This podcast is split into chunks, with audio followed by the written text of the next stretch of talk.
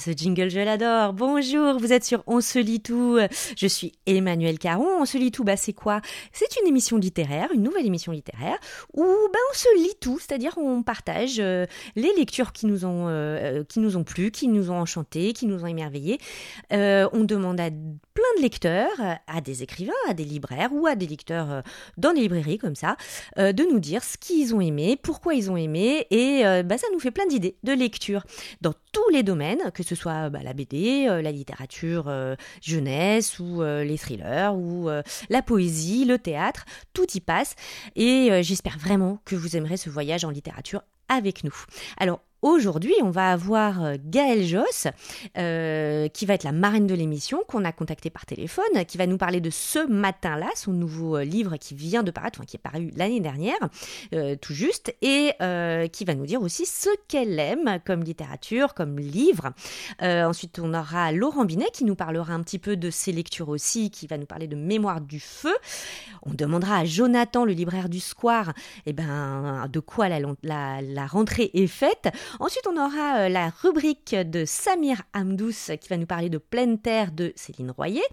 Moi-même, je vais vous parler euh, des livres que moi j'ai aimés dans cette rentrée. Et on demandera à la très charmante Virginie, euh, une lectrice, qu'elle nous parle de sa lecture du moment. Voilà, je vous laisse en compagnie maintenant de Gaëlle Joss, qui a eu l'immense gentillesse de nous parler un peu plus tôt.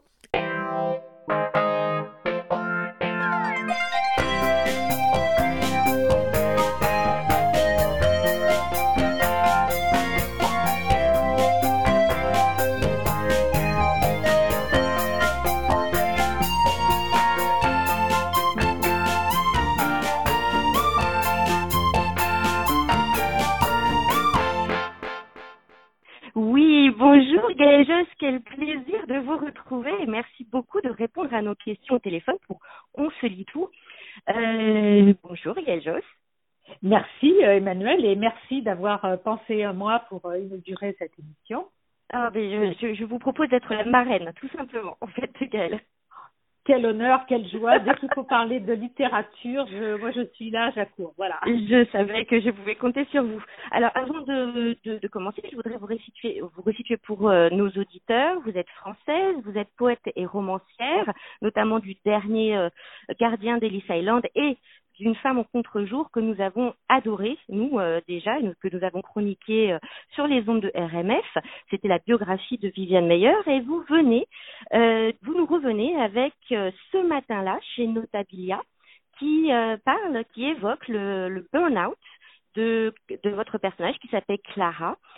juste pour donner quelques notions sur ce sur ce livre, eh bien, au tout début du roman, Clara est dans sa voiture sa voiture refuse de partir et c'est une métaphore finalement pour euh, Clara qui va refuser euh, de, de, retourner au travail, refuser cette vie, comme si son corps s'éteignait.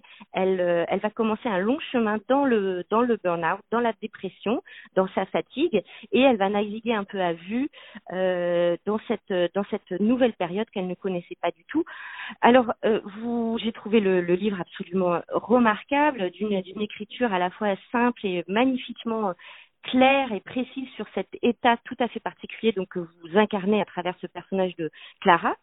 Et euh, j'avais une première question pour vous sur ce magnifique roman. Vous dites je voudrais que ce livre soit comme une main posée sur l'épaule.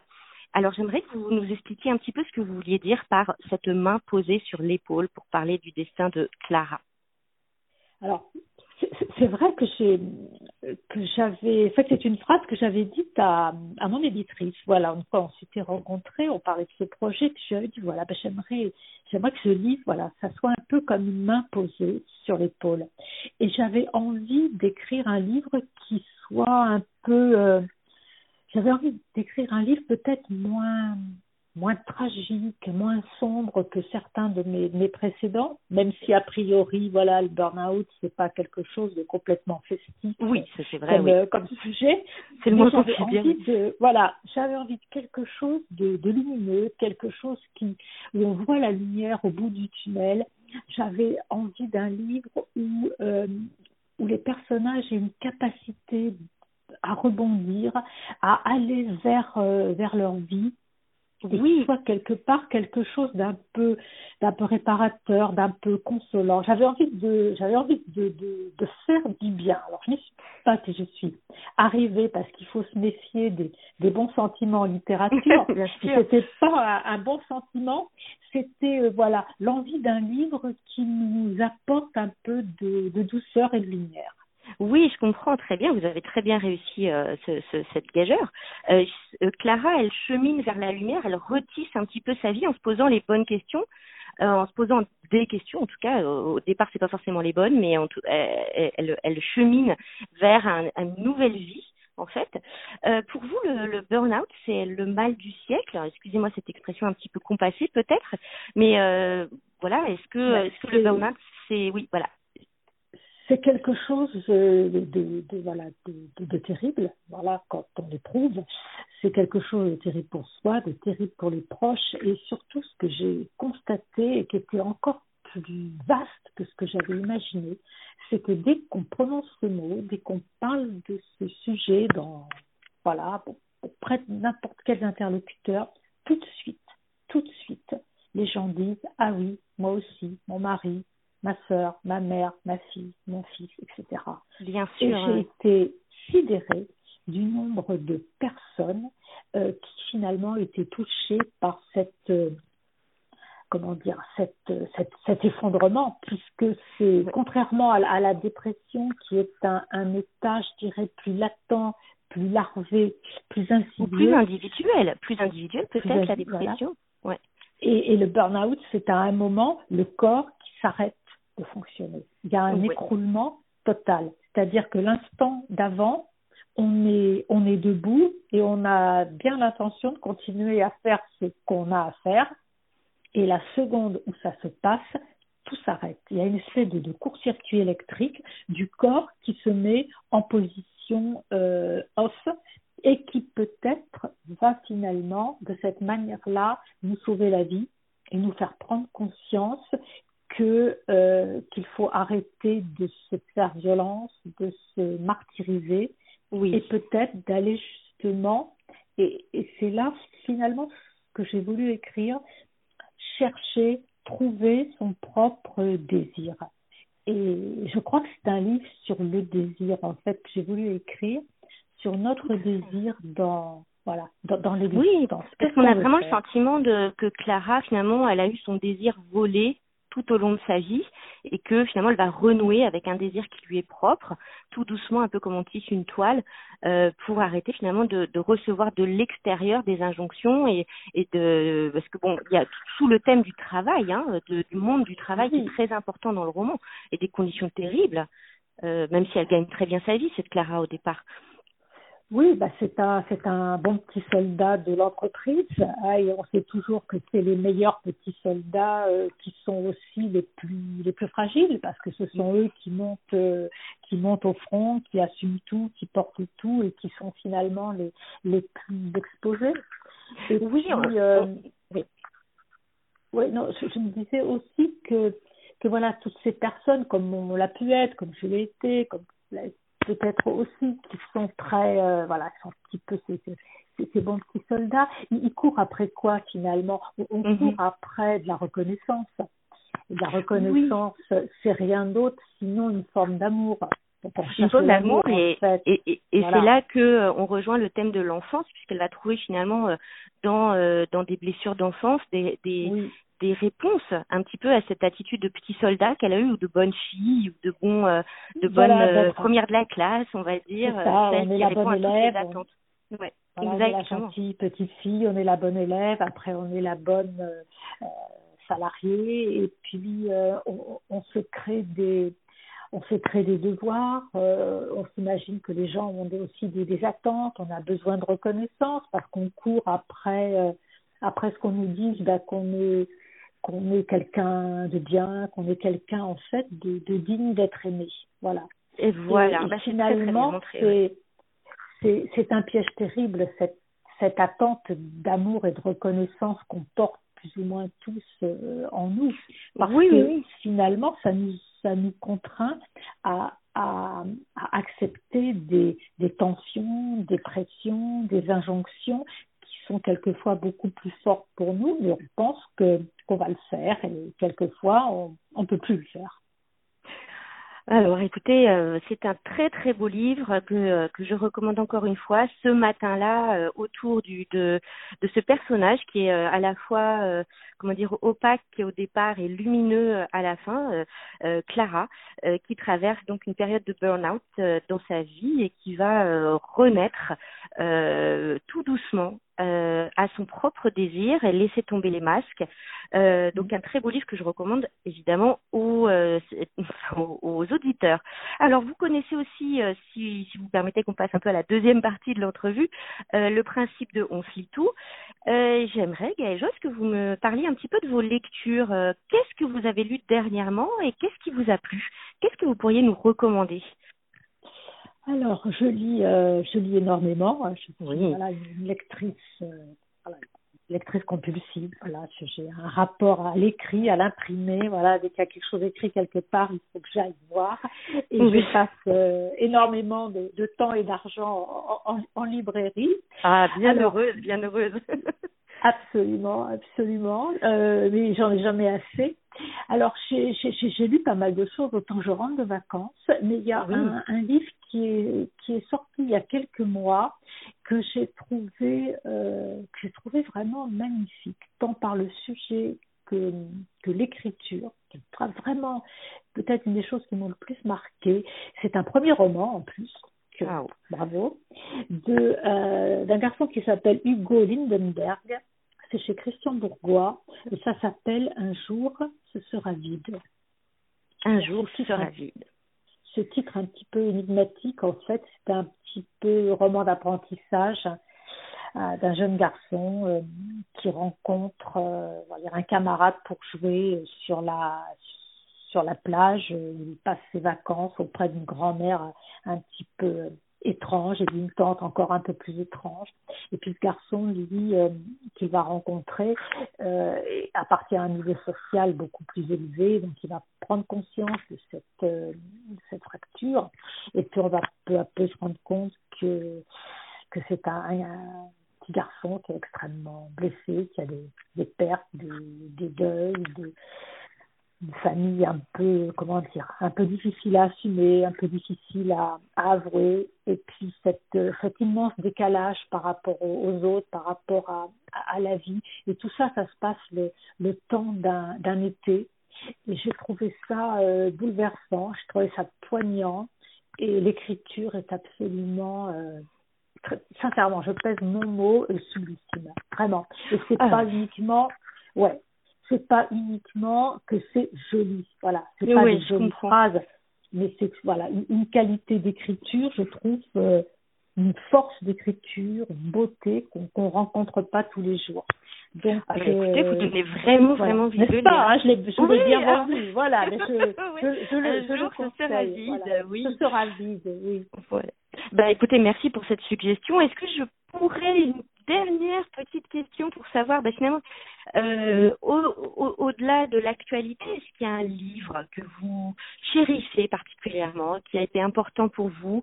Euh, Je sais que vous devez en avoir mille, hein, mais est-ce qu'il y en a un, peut-être, qui sortirait du lot et que vous pourriez, euh, comment dire, associer à votre créativité, à votre sensibilité?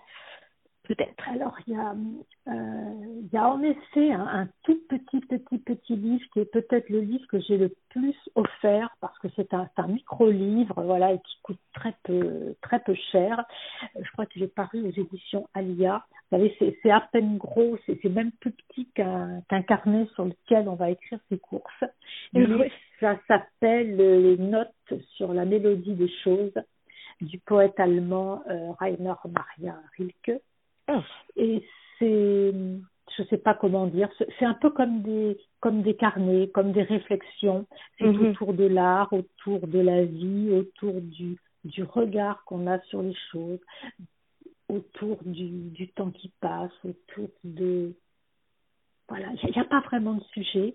Euh, ce sont des, comment dire, des réflexions un petit peu posées à la, à la manière d'incarner, voilà, des notes sur ouais. la mélodie des choses. Le, le titre raconte tout. Ah oui, le titre voilà, C'est un livre c'est un livre minuscule. Moi, je l'ai dans mon sac à main et je l'ai offert. J'en ai plusieurs chez moi et comme ça, euh, je, je, je, je peux l'offrir avec, avec bonheur. Euh, voilà, dès que je sens qu'en moi, il y a cette, euh, en face de moi, je, voilà, c'est quelqu'un qui est prêt à recevoir ce, ce, tout petit livre qui est un, bonheur de, lecture qui, qui, est toujours renouvelé. Voilà. Ah, ben c'est merveilleux, c'est exactement ce qu'on attendait de pour euh, On se lit tout, c'est exact, c'est une très belle euh, recommandation. Je vous remercie beaucoup. Un livre qu'on offre à quelqu'un qui est euh, finalement digne ou prêt à le recevoir.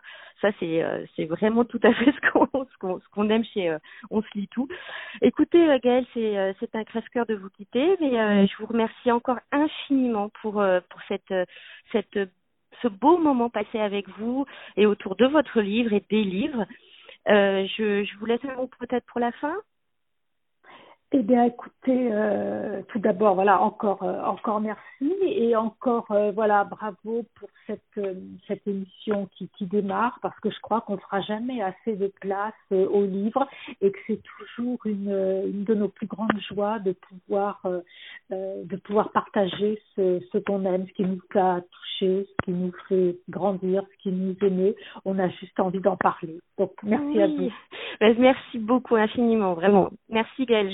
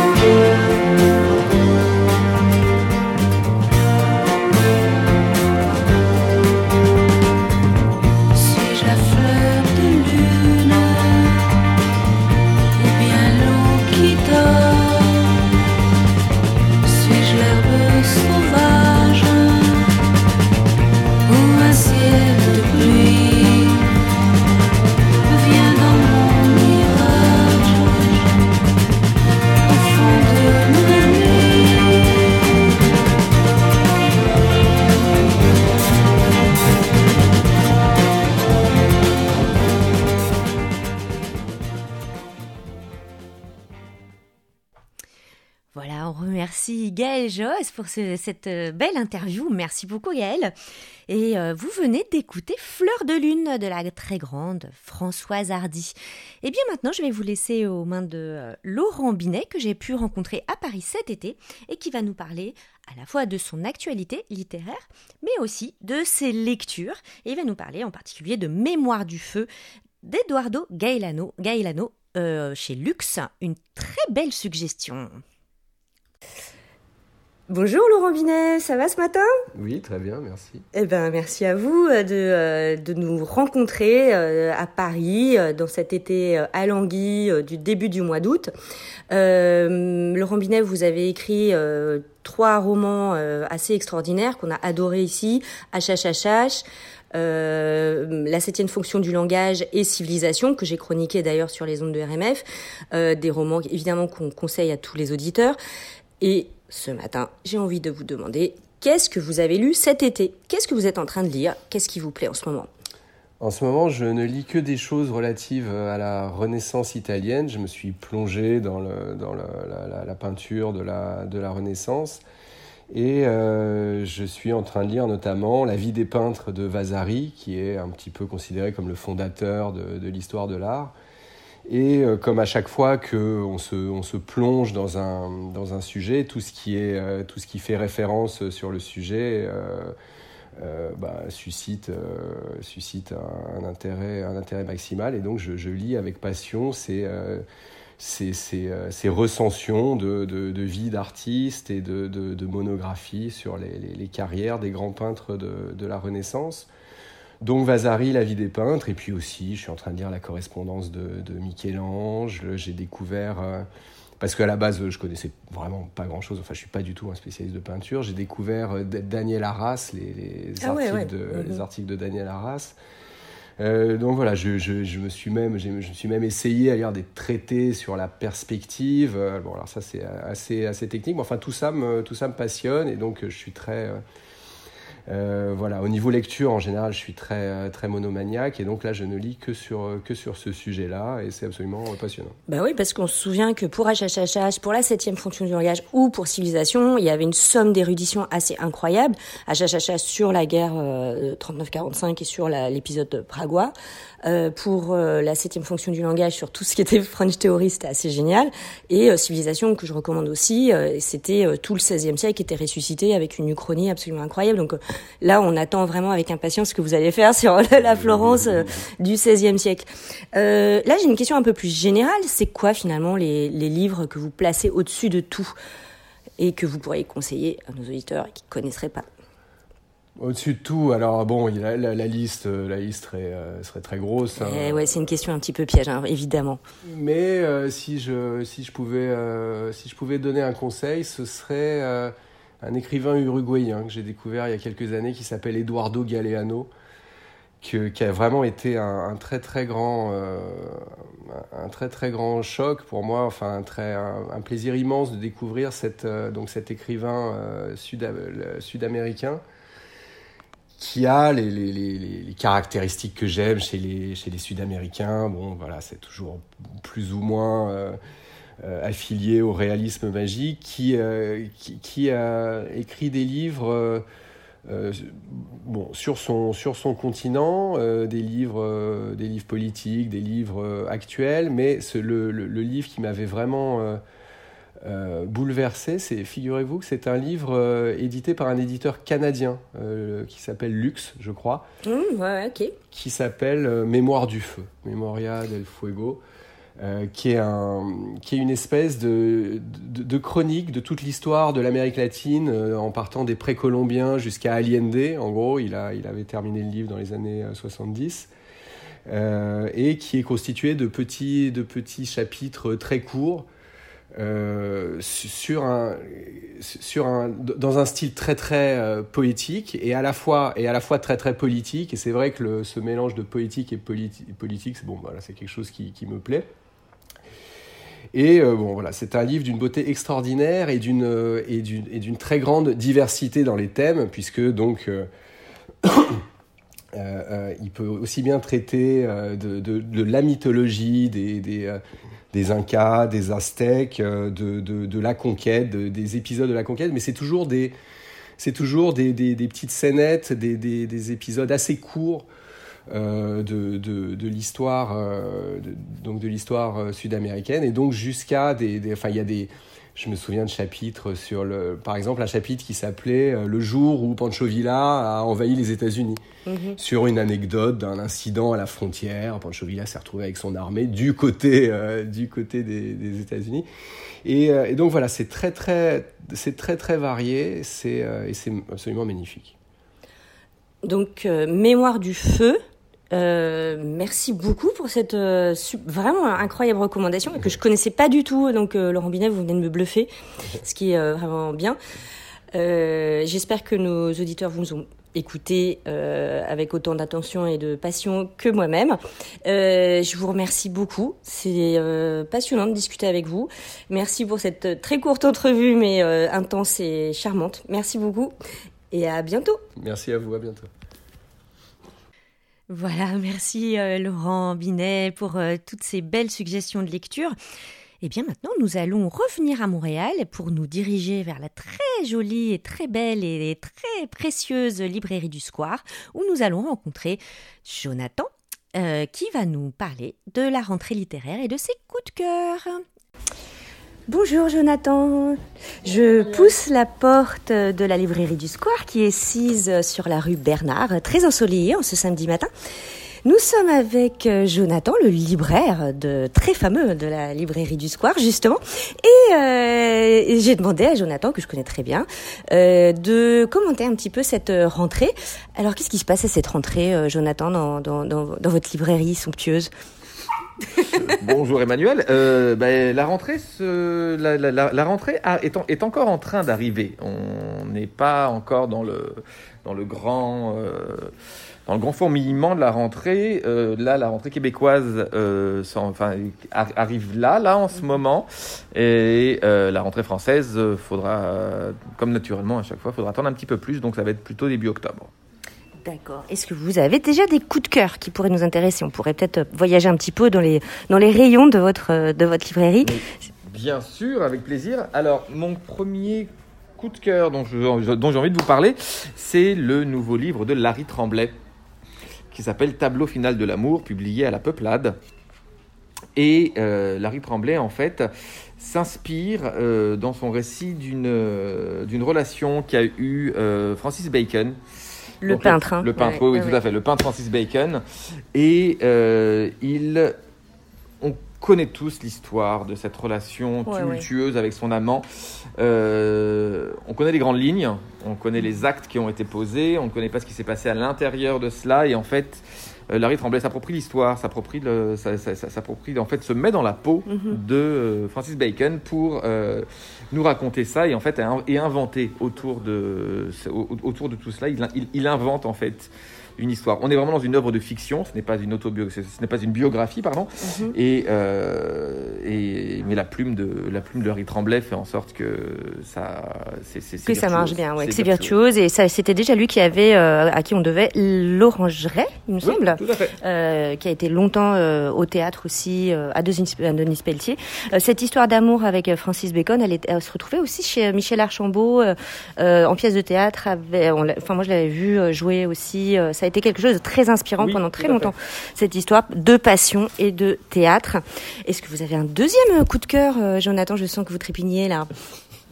Alors, euh, c'est sorti euh, plutôt au mois de juin. Il n'est pas encore, enfin donc on n'est plus vraiment dans la rentrée à proprement dite, mais Aude de David Van Der Ah ouais, ah ouais, très, très belle, très belle jaquette en tout cas. Très belle page de quoi bah oui, bah oui, en cosmonaute. En cosmonaute. Euh, et en fait, c'est un, donc c'est un auteur néerlandais euh, qui a écrit un livre. C'est pas un, ce n'est pas un roman, ce sont des odes, mhm. des odes à la vie. Euh, il y va avec, il commence avec une ode à son ex. Il fait une ode au bricolage de génie, à l'autostop. Il fait une ode à la concentration, à l'écoute, au transgenre, voilà, à Arvo, à Arvopart. Et en fait, ah mais ça a l'air génial, il y a des illustrations en plus, je vous vois feuilleter là. Oui, oui, oui, le, livre est illustré et en fait, on, on peut penser que c'est des petites affaires, des petites pensées comme ça qui viennent, mais euh, c'est très érudit. Il, euh, euh, il va plonger, il va nous expliquer comment le, le Köln Concert de Keith Jarrett a failli, a failli, ne pas se faire à la dernière minute, mm. alors que c'est quand même la pièce maîtresse de son œuvre et que c'est quand même le, une, des pièces de jazz les plus, les plus emblématiques à l'époque, enfin aujourd'hui. et en fait, voilà, c'est plein, c'est plein de petites pensées et il développe énormément la culture. J'ai l'impression que c'est passionnant. En tout cas, euh, le livre euh, me plaît beaucoup. À moi, vous venez de piquer ma curiosité, euh, Jonathan. Oh, mais je ne doute pas que vous allez repartir avec. vous me connaissez tellement bien. Alors, est-ce qu'il y aurait un, livre que le libraire Jonathan, que je poursuis là dans les, dans les allées, pourrait nous conseiller, qui serait pas forcément de la rentrée, mais qui serait un peu votre livre de chevet, votre livre préféré? Peut-être celui qui vous a donné envie d'être libraire? Pourquoi pas? Bah, alors là, je vais, je vais être du narcissisme. Le livre qui m'a donné envie d'être libraire, je vais être d'un classicisme absolu. soyez classique, ça nous plaît aussi. Hein. Voilà, bah c'est l'amant de Marguerite Duras. Ah, je vous reconnais. Voilà, on peut. Je sais pas si tu peux vraiment de le présenter ce livre-là? non, je... comprends. Mais pourquoi Quel rôle il a eu en fait ce livre qu'on connaît tous hein, euh, L'histoire euh, de euh, Marguerite Duras, très autobiographique hein, finalement, de son de son son premier amour en, Indochine, c'est ça? C'est pas son premier amour. C'est pas son premier amour. Oula, excusez-moi. Sa découverte de la sexualité. découverte de la sexualité, excusez-moi. Voilà, donc en fait, nuance énorme. C'est ça. C'est un, un, un, livre sur le désir, un livre sur le sur le J'en perds un peu mes mots, excusez-moi. Je, je, vous en prie. voilà, ça y est. non, mais sur la découverte aussi de soi comme, comme bah, artiste aussi, je pense. Oui, oui, oui. et puis la famille. Hein. Et puis, euh, et puis, oui, c'est ça, le, lien familial très dur et très euh, et, et, euh, et, et, de l'époque en fait, qui était ses parents, sa, enfin sa mère qui se retrouvait, ainsi qui, qui se retrouvait pauvre en Indochine à l'époque. voilà, donc c'est vraiment tout, tout, tout ce lien-là avec ce frère qui a beaucoup explosé dans ses autres romans. Mhm. Euh, mais, euh, mais l'amant, enfin, c'est. Et ça, ça vous a fait devenir euh, libraire. Vraiment, ça a eu un, un, rôle énorme. C'est un livre, quand j'ai vu ça, j'étais comme, mon Dieu, mais tout le monde doit lire ça. C'est ah pas possible. Exactement. Voilà, vous venez parfaitement de, de, résumer votre trajectoire. Non, voilà, c'est l'amant, c'est c'est d'une beauté, en même temps c'est cruel, et en même temps c'est tout, en, en, tellement peu de mots, et la langue du Racien est tellement fabuleuse. Je, voilà, il y a quel, il y a quel pour faire ça, il y a quel qui peut raconter ces choses-là de cette manière-là. Euh, non, non, c'est vraiment le, le livre. Euh, pour moi, c'est le livre culte. D'ailleurs, je. Oui, c'est culte, hein, c'est culte, ouais, ouais. Voilà, c'est ça. Moi, j'ai, euh, j'ai deux auteurs en librairie euh, qui, pour moi, sont. Voilà, je ne peux pas, je ne peux, je ne peux, je ne peux pas me sentir libraire si je n'ai pas l'intégralité de ces deux auteurs-là en librairie. C'est Marguerite Duras et Hervé Guibert. Voilà. Ce sont mes deux, références. C'est dit. Écoutez, on va vous on va vous laisser sur ce plaidoyer magnifique euh, de Marguerite, Marguerite Duras, qui n'en avait pas forcément besoin d'ailleurs, puisque euh, c'est une c'est une égérie euh, et euh, une auteur, une autrice culte. Alors on vous remercie, euh, Jonathan. Merci pour votre disponibilité au milieu de ces de ce moment échevelé de la rentrée dans votre très belle librairie que je conseille à tout le monde. On vous remercie du temps que vous nous avez donné et surtout des très très belles euh, indications de lecture, propositions de lecture, propositions et pistes euh, que personnellement je vais suivre avec Aude, en tout cas. Vous m'avez très bien cerné. Voilà.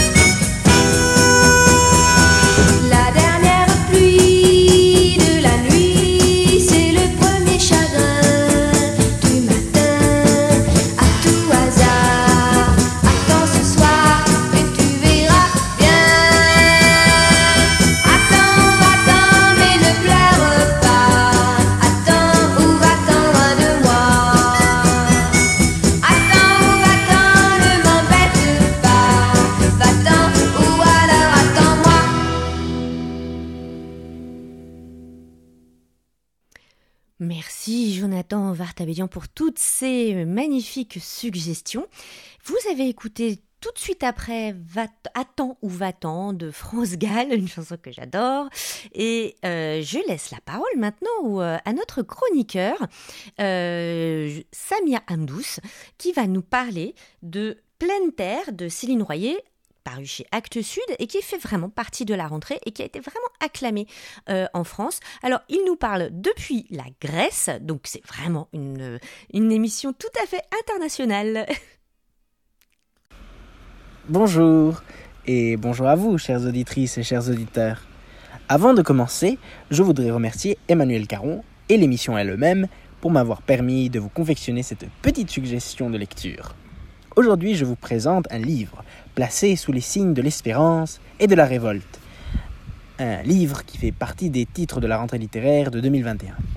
Le roman Pleine Terre, cinquième roman de Corinne Royer, est publié chez Actes Sud dévoile la vie tourmentée d'un paysan de 36 ans nommé Jacques Bonhomme, qui s'occupe de la ferme des Combettes. Les vagues de paroles aussi foudroyantes qu'oniriques coulent des doigts de Corinne Royer avec grâce et passion. Son style, autrement dit, est fiévreux, explosif et enivrant. Il nous méduse au détour d'une virgule, et on dirait parfois qu'il atteint les sphères intangibles de la poésie et de la vraie sensibilité qui permet de contempler ce qui n'est qu'un mirage dans la vie ordinaire. Je précise aussi que Corinne Royer mêle avec maîtrise les voix de plusieurs personnages de l'histoire afin de former un kaléidoscope polyphonique, une histoire vue et racontée par plusieurs voix, dont celle de la narratrice ou du narrateur. Une myriade de voix qui décrivent leur propre individualité et pourtant, dans cette chorale manque un chant, les mots de Jacques Bonhomme lui-même. On ne l'entend qu'à travers sa lettre, et quand un autre personnage rapporte ces paroles, je suis parti, je suis vraiment parti. L'histoire de Pleine Terre s'inspire de la vie réelle de Jérôme Laronce, un agriculteur de Saône-et-Loire. Quant au nom de Jacques Bonhomme, il évoque les paysans de la Grande Jacquerie de 1358 lors de laquelle les paysans se révoltèrent contre la noblesse. Le Jacques Bonhomme du roman Pleine Terre est décrit souvent comme un colosse ou comme un homme de pierre, et il se révolte lui aussi contre une force supérieure qui tente de contrôler son rapport à l'agriculture. Son credo à lui était Les bêtes sont le Christ, qu'on peut entendre comme un appel à la nature, à l'amour et à l'ordre du monde. Jacques Bonhomme s'insurge notamment contre la politique agricole commune, contre les exigences démesurées de rendement et contre l'exploitation intensive des terres. Mais il y a aussi les ombres, c'est-à-dire les agents de la DDP, la Direction départementale de la protection des populations. Et c'est la DDP qui le met hors de ses gonds, Jacques Bonhomme. D'ailleurs, la mère de Arnaud, de Arnaud, pardon, l'ami de Jacques Bonhomme, nous rappelle qu'un agriculteur se suicide par jour en France mais on pourrait aussi dire deux agriculteurs par jour, car Corinne Royer euh, a utilisé ce chiffre dans une entrevue récente pour décrire la situation du nœud, de la corde, du suicide, dans le contexte de la pandémie. Euh, petite parenthèse, Arnaud, l'ami de Jacques Bonhomme, est un personnage très attachant et qui aime parler au dindon Joe. Voilà, donc c'est euh, une petite parenthèse. En effet, donc pour continuer, André, le père de Arnaud, est tourmenté par les statistiques sur euh, le suicide. Et il tient un fichier nommé âmes en peine pour garder une trace de ces morts qui l'émeuvent. C'est sur cette toile de fond que va s'inscrire la cavalcade de Jacques Bonhomme, fugue en Volvo qui durera neuf jours, énervement irrépressible qui se déversera sur la destinée du jeune homme. Il quittera la ferme des combettes, ses livres et ses tâches journalières il les quittera, plein de cette phrase terrible, tant elle est vraie. On n'a plus beaucoup de musique en soi pour faire danser la vie. En compagnie de l'art langagier de Corinne Royer, nous pouvons lutter contre la volonté elle-même, contre le besoin productiviste de la modernité tardive, et ainsi ralentir nos vies et nous établir dans le texte, ou sinon fuir et galoper à travers les lignes étoilées du roman Pleine Terre, qui réfléchissent et nous font réfléchir sur la place de l'homme dans le monde et au sein de la nature. Pour terminer cette première intervention, je vous prie de bien, vouloir entendre ce petit passage du roman, un passage qui ne manquera pas de vous livrer les arômes musicaux du brio de Corinne Royer. Dès le lever du jour, les passereaux agitaient les buissons, envahissaient les haies, les milans, les buses, les cresserelles, brassaient le ciel. Les retardataires répétaient la grande cérémonie des parades, les ailes chatoyaient d'ocre, de rouge vif, de gris argenté, les plumes se hérissaient sur les têtes bariolées, coups tendus comme des arcs. Ça sifflait, ça roucoulait, ça cacotait, ça jacassait, ça pépillait, tout ce tintamarre, toute cette symphonie nuptiale roulait dans l'air pur comme un immense tambour ardent. Alors, les avez-vous sentis, ces oiseaux? Un grand, grand merci Samir pour partager avec, euh, avec nous ces très belles lectures donc Pleine Terre de Céline Royer chez Actes Sud, vraiment qui est, euh, qui est très alléchant, je dois dire. Alors moi aussi, j'ai lu euh, pas mal cet été et euh, j'aimerais vous faire un petit tour d'horizon bah, de, mes, de mes choix, de, de, textes qui m'ont le plus marqué pendant, pendant cette période et que j'ai envie de partager avec vous parce qu'on se lit tout. Alors le premier texte que je voudrais voir avec vous, bah, c'est Maïlis de Kerangal qui nous revient. Alors on la connaît très très bien, Maïlis de Kerangal, ne serait que pour réparer le vivant, que j'ai trouvé, euh, j'ai trouvé que c'était un chef-d'œuvre tout simplement. Elle nous revient chez Vertical avec Canoë et euh, c'est un roman de en pièces détachées, comme elle le dit elle-même, c'est-à-dire ce c'est une collection de nouvelles avec pour euh, comment dire dénominateur commun eh bien, des femmes de tous âges, solitaires, rêveuses, volubiles, hantées ou marginales. C'est ce que Maïlis de Carangal nous en dit. Et moi, j'ai envie de vous parler de la euh, nouvelle centrale qui s'appelle Mustang et que j'ai trouvé absolument sublime, donc j'ai retrouvé vraiment la subtilité, la, la, la, douceur et, le, le, brio, la brillance en fait du style de Maëlys de la Carangal. Mustang, bah, ça parle de quoi? Ça parle euh, de, de son départ avec son mari et son petit garçon au fin fond des États-Unis, de son adaptation difficile, de, de, cet exil qu'elle va vivre et qui va être euh, se marquer par une dépossession intérieure et, et, puis sa façon de se réapproprier les paysages, euh, les pierres, les détails. Euh, elle a une attention au réel que je trouve sublime, Maïlis de Carangal. Donc rien que pour cette nouvelle Mustang, je vous conseille cette lecture donc de Canoë, un recueil de nouvelles euh, magnifique de Maïlis de Kerangal, de chez Vertical. Le deuxième texte que je voudrais évoquer avec vous, c'est euh, un texte qui s'appelle Série noire de Bertrand Schaeffer. Alors Série noire, bah, ça porte bien son nom. Euh, Bertrand Schaeffer se met dans la posture du détective pour revenir sur un fait divers qui a, défrayé la chronique dans les années, dans la fin des années 50, juste après-guerre. c'est l'histoire du kidnapping de Éric Peugeot, le kidnapping complètement raté d'ailleurs. Le punch, euh, par une bande de d'espèces de, de dandys malfrats. Vous savez, c'est euh, ces, brigands, euh, c'est comme on en voit dans les films noirs de Melville, par exemple, ou ne serait-ce que dans À bout de souffle de euh, Jean-Luc Godard. Il y a une très forte influence aussi de Modiano dans le roman, c'est très clair dans le style, dans, le, dans la façon d'appréhender les événements. Et ça, ça, ça revient sur une période qui est extrêmement bien euh, rendue. Cette euh, nouvelle vague, cette période de la nouvelle vague, de la de la de l'insouciance et en même temps de la violence qui court, insoupçonnable, insoupçonnée. Voilà, un très très beau livre de Bertrand Schaeffer que je vous conseille chez POL, série noire. Il y a dans ma tête comme une voix qui s'entête à me dire que toi, t'es ma fête et dans mon silence, je pense au chemin à cette voix qui nous unit pour une fois, pour une vie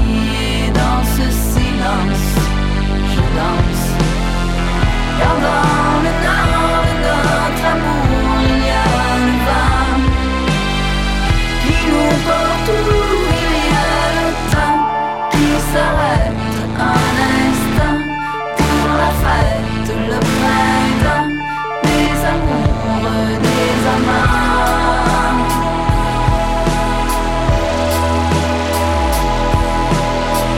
Et je découvre un chat chaque jour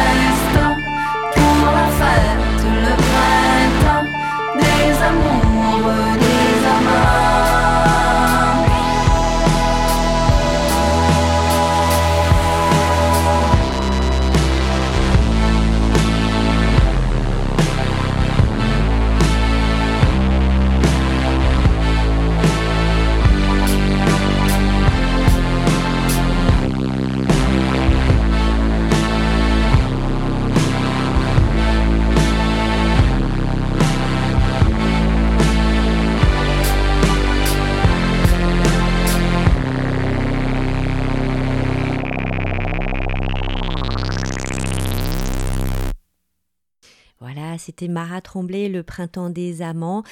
Eh bien, avant de nous quitter, un petit tour par Paris où l'on retrouve Virginie, une lectrice qui nous parle de son sa lecture coup de cœur. Bonjour chers auditeurs, je suis à Paris dans le premier arrondissement entre la rue d'Argenteuil et la rue des Pyramides et je suis dans la, dans la librairie japonaise et je croise une jeune lectrice, Virginie. Bonjour Virginie. Bonjour, bonjour à tous. Oui, qui a accepté de répondre à mes questions et avec beaucoup de, de stupeur, j'ai compris que vous allez nous parler euh, du livre que, que vous avez lu cet été et qui n'est pas un livre japonais alors que nous sommes dans, les, dans, des, dans des allées euh, qui resplendissent et qui regorgent de références japonaises. Nous allons parler d'Irlande, si j'ai bien compris. Voilà, exactement, avec une, auteure, euh, autrice bien bien française, Benoît de Groot. Euh, alors le livre que je vous conseille aujourd'hui, c'est euh, Journal d'Irlande, carnet de pêche et d'amour. En fait, elle raconte les 20 étés qu'elle a passés avec son mari en Irlande. Et ce qui, m'a beaucoup plu, c'est que d'abord, elle parle de trucs très prosaïques et elle parle vraiment de pêche. Donc, euh, elle dit par exemple, euh, elle raconte euh, le- les kilos de crevettes qu'elle pêche tel jour, et puis elle en pêche un peu moins le lendemain, un peu plus le lendemain. Enfin, il y a vraiment quelque chose de très charnel avec la, mer. Elle plonge les mains dans l'eau froide. Elle parle beaucoup de ce pays qui est très très très dur finalement, avec un climat rude. Ils y vont tous les ans sans, sans, sans, sans, jamais... Enfin, vraiment, c'est leur, leur habitude. Ils, ils investissent leur maison. Ouais, ils ouais. parlent aussi beaucoup de. Il y a quelque chose avec euh, ces, ces habitudes, ces pièces, ces lieux qui- qu'ils ont choisis, qu'ils ont aimés, qu'ils ont meublés, etc. Ils sont passionnés par l'Irlande, hein, Ils sont clairement. dans le passionnés par l'Irlande, absolument. Mhm.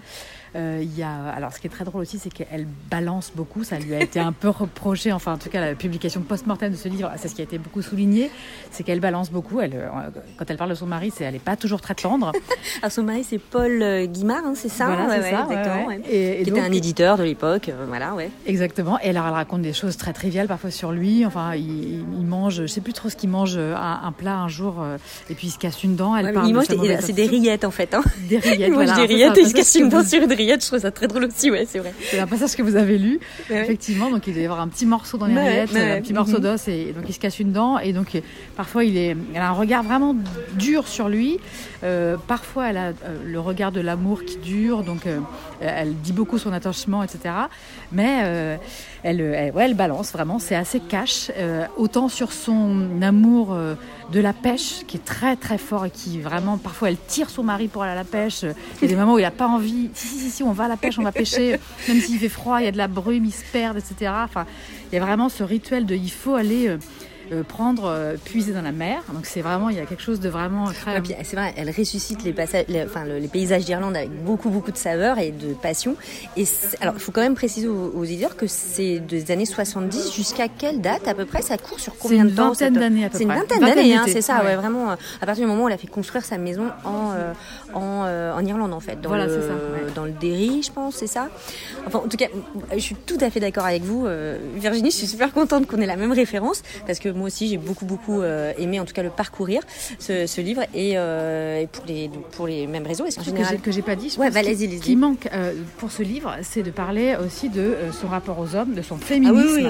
ah très important et de son amant dont elle parle très librement de, ses amants et dans, son amant américain en particulier, et puis des gens, euh, des célébrités comme euh, François Mitterrand qui euh, leur rendent visite dans cette maison d'Irlande. Donc il y a vraiment tout un décorum. Et puis beaucoup de de, choses dites aussi avec euh, beaucoup de, enfin, très crues sur, sur sa vie sexuelle. Tout ça, D'autant plus qu'à cette époque-là, enfin, elle a déjà 59 euh, ans et son amant en a 70. Voilà. Donc c'est aussi euh, toute une autre façon de célébrer les corps et célébrer la, une forme de joie de vivre au crépuscule un petit peu qui est enfin qui est un modèle un petit peu aussi pour enfin qui donne envie un petit peu aussi. Oui, c'est, vraiment la vie sexuelle qui, qui, dure et dont elle parle avec beaucoup de vraiment beaucoup d'appétit. Et de ferveur et, d'ardeur. Oui, tout à fait. Tout à fait. Alors, pour revenir à ma question, ce serait quoi finalement euh, ben, votre idéal de, euh, de lectrice? Qu'est-ce que vous aimez lire Comment vous lisez? C'est quoi vos, euh, habitudes de lectrice? bah, Moi, j'ai eu des périodes de, récits de camps de concentration. Donc, euh, récits de camps, ça c'était. Ah, ok. Ouais, ouais, Avec euh, quel, quel titre, si vous souvenez Avec des choses très différentes. Alors, je me souviens du le nom de Clara. Je me souviens de Joseph Bialo aussi. Alors, Primo Levi, évidemment. Enfin, des choses très, très différentes. Je suis allée visiter Auschwitz et là, j'ai lu le Auschwitz raconté par les nazis. Ok. ok. Ce qui est tout à fait autre chose. Donc, ça, c'est une période qui m'a fascinée. Voilà, qui est, c'est ça pour le coup, c'est pas tellement du roman, c'est vraiment euh, du récit ou du journal. Euh, et le monde idéal, c'est euh, ce que je préfère lire, je crois que c'est Marguerite Duras avec euh, en particulier euh, alors quelque chose qu'elle a écrit un peu tard qui s'appelle Deauville la mort où mm. elle raconte la transformation de Deauville. Alors il y a d'autres choses que je pour, le ravissement de l'Olvestein c'est le roman que je préfère voilà, mais c'est un classique et c'est son roman un de ses plus grands romans. Euh, Deauville la mort c'est tout autre chose, c'est une chronique de Deauville et elle raconte comment la route qui passe devant la plage a changé, a finalement brisé cette ville qu'elle connaît, qu'elle a aimée, euh, dans laquelle elle a euh, voilà, vécu assez longtemps et euh, observé la mer et étiré le temps. Et mhm. donc, tout à coup, on a décidé de construire une route, de faire passer des voitures entre les maisons et la plage et la mer. Et voilà, comment est-ce que tout ça a mis fin à cette magie de Deauville? Ah ben écoutez, vous nous donnez vraiment vraiment envie de, de lire euh, tout ça, donc plein de références. Euh. alors déjà, je répète, euh, votre livre phare là pour cet été, c'est Journal d'Irlande de Benoît de Groot. c'est donc plein de lectures autour de Auschwitz et voilà. Et puis ce que vous dites, donc Marguerite Duras, Deauville la mort. Donc entre le Japon où on se trouve finalement, l'Irlande et Deauville. Ben merci beaucoup Virginie, c'était une très belle rencontre. Merci beaucoup. J'espère que tous les auditeurs vont pouvoir euh, foncer vers leur librairie et, euh, euh, et, adhérer à, votre, à vos choix et à vos, votre passion de la littérature. Merci beaucoup. Merci et voilà, mon Dieu, que ça passe vite. On se lit tout, c'est déjà terminé. Je vous remercie d'avoir été des auditeurs charmants et attentionnés et bienveillants, surtout pour cette première émission. Euh, ça a été un plaisir de la préparer pour vous. Merci aux chroniqueurs et à tous ceux qui sont intervenus. Euh, Jonathan Vartabédian, euh, Laurent Binet, euh, Gaël Joss, Virginie, Samir Hamdous, évidemment. je vous remercie tous et à très bientôt. Rendez-vous dans un mois.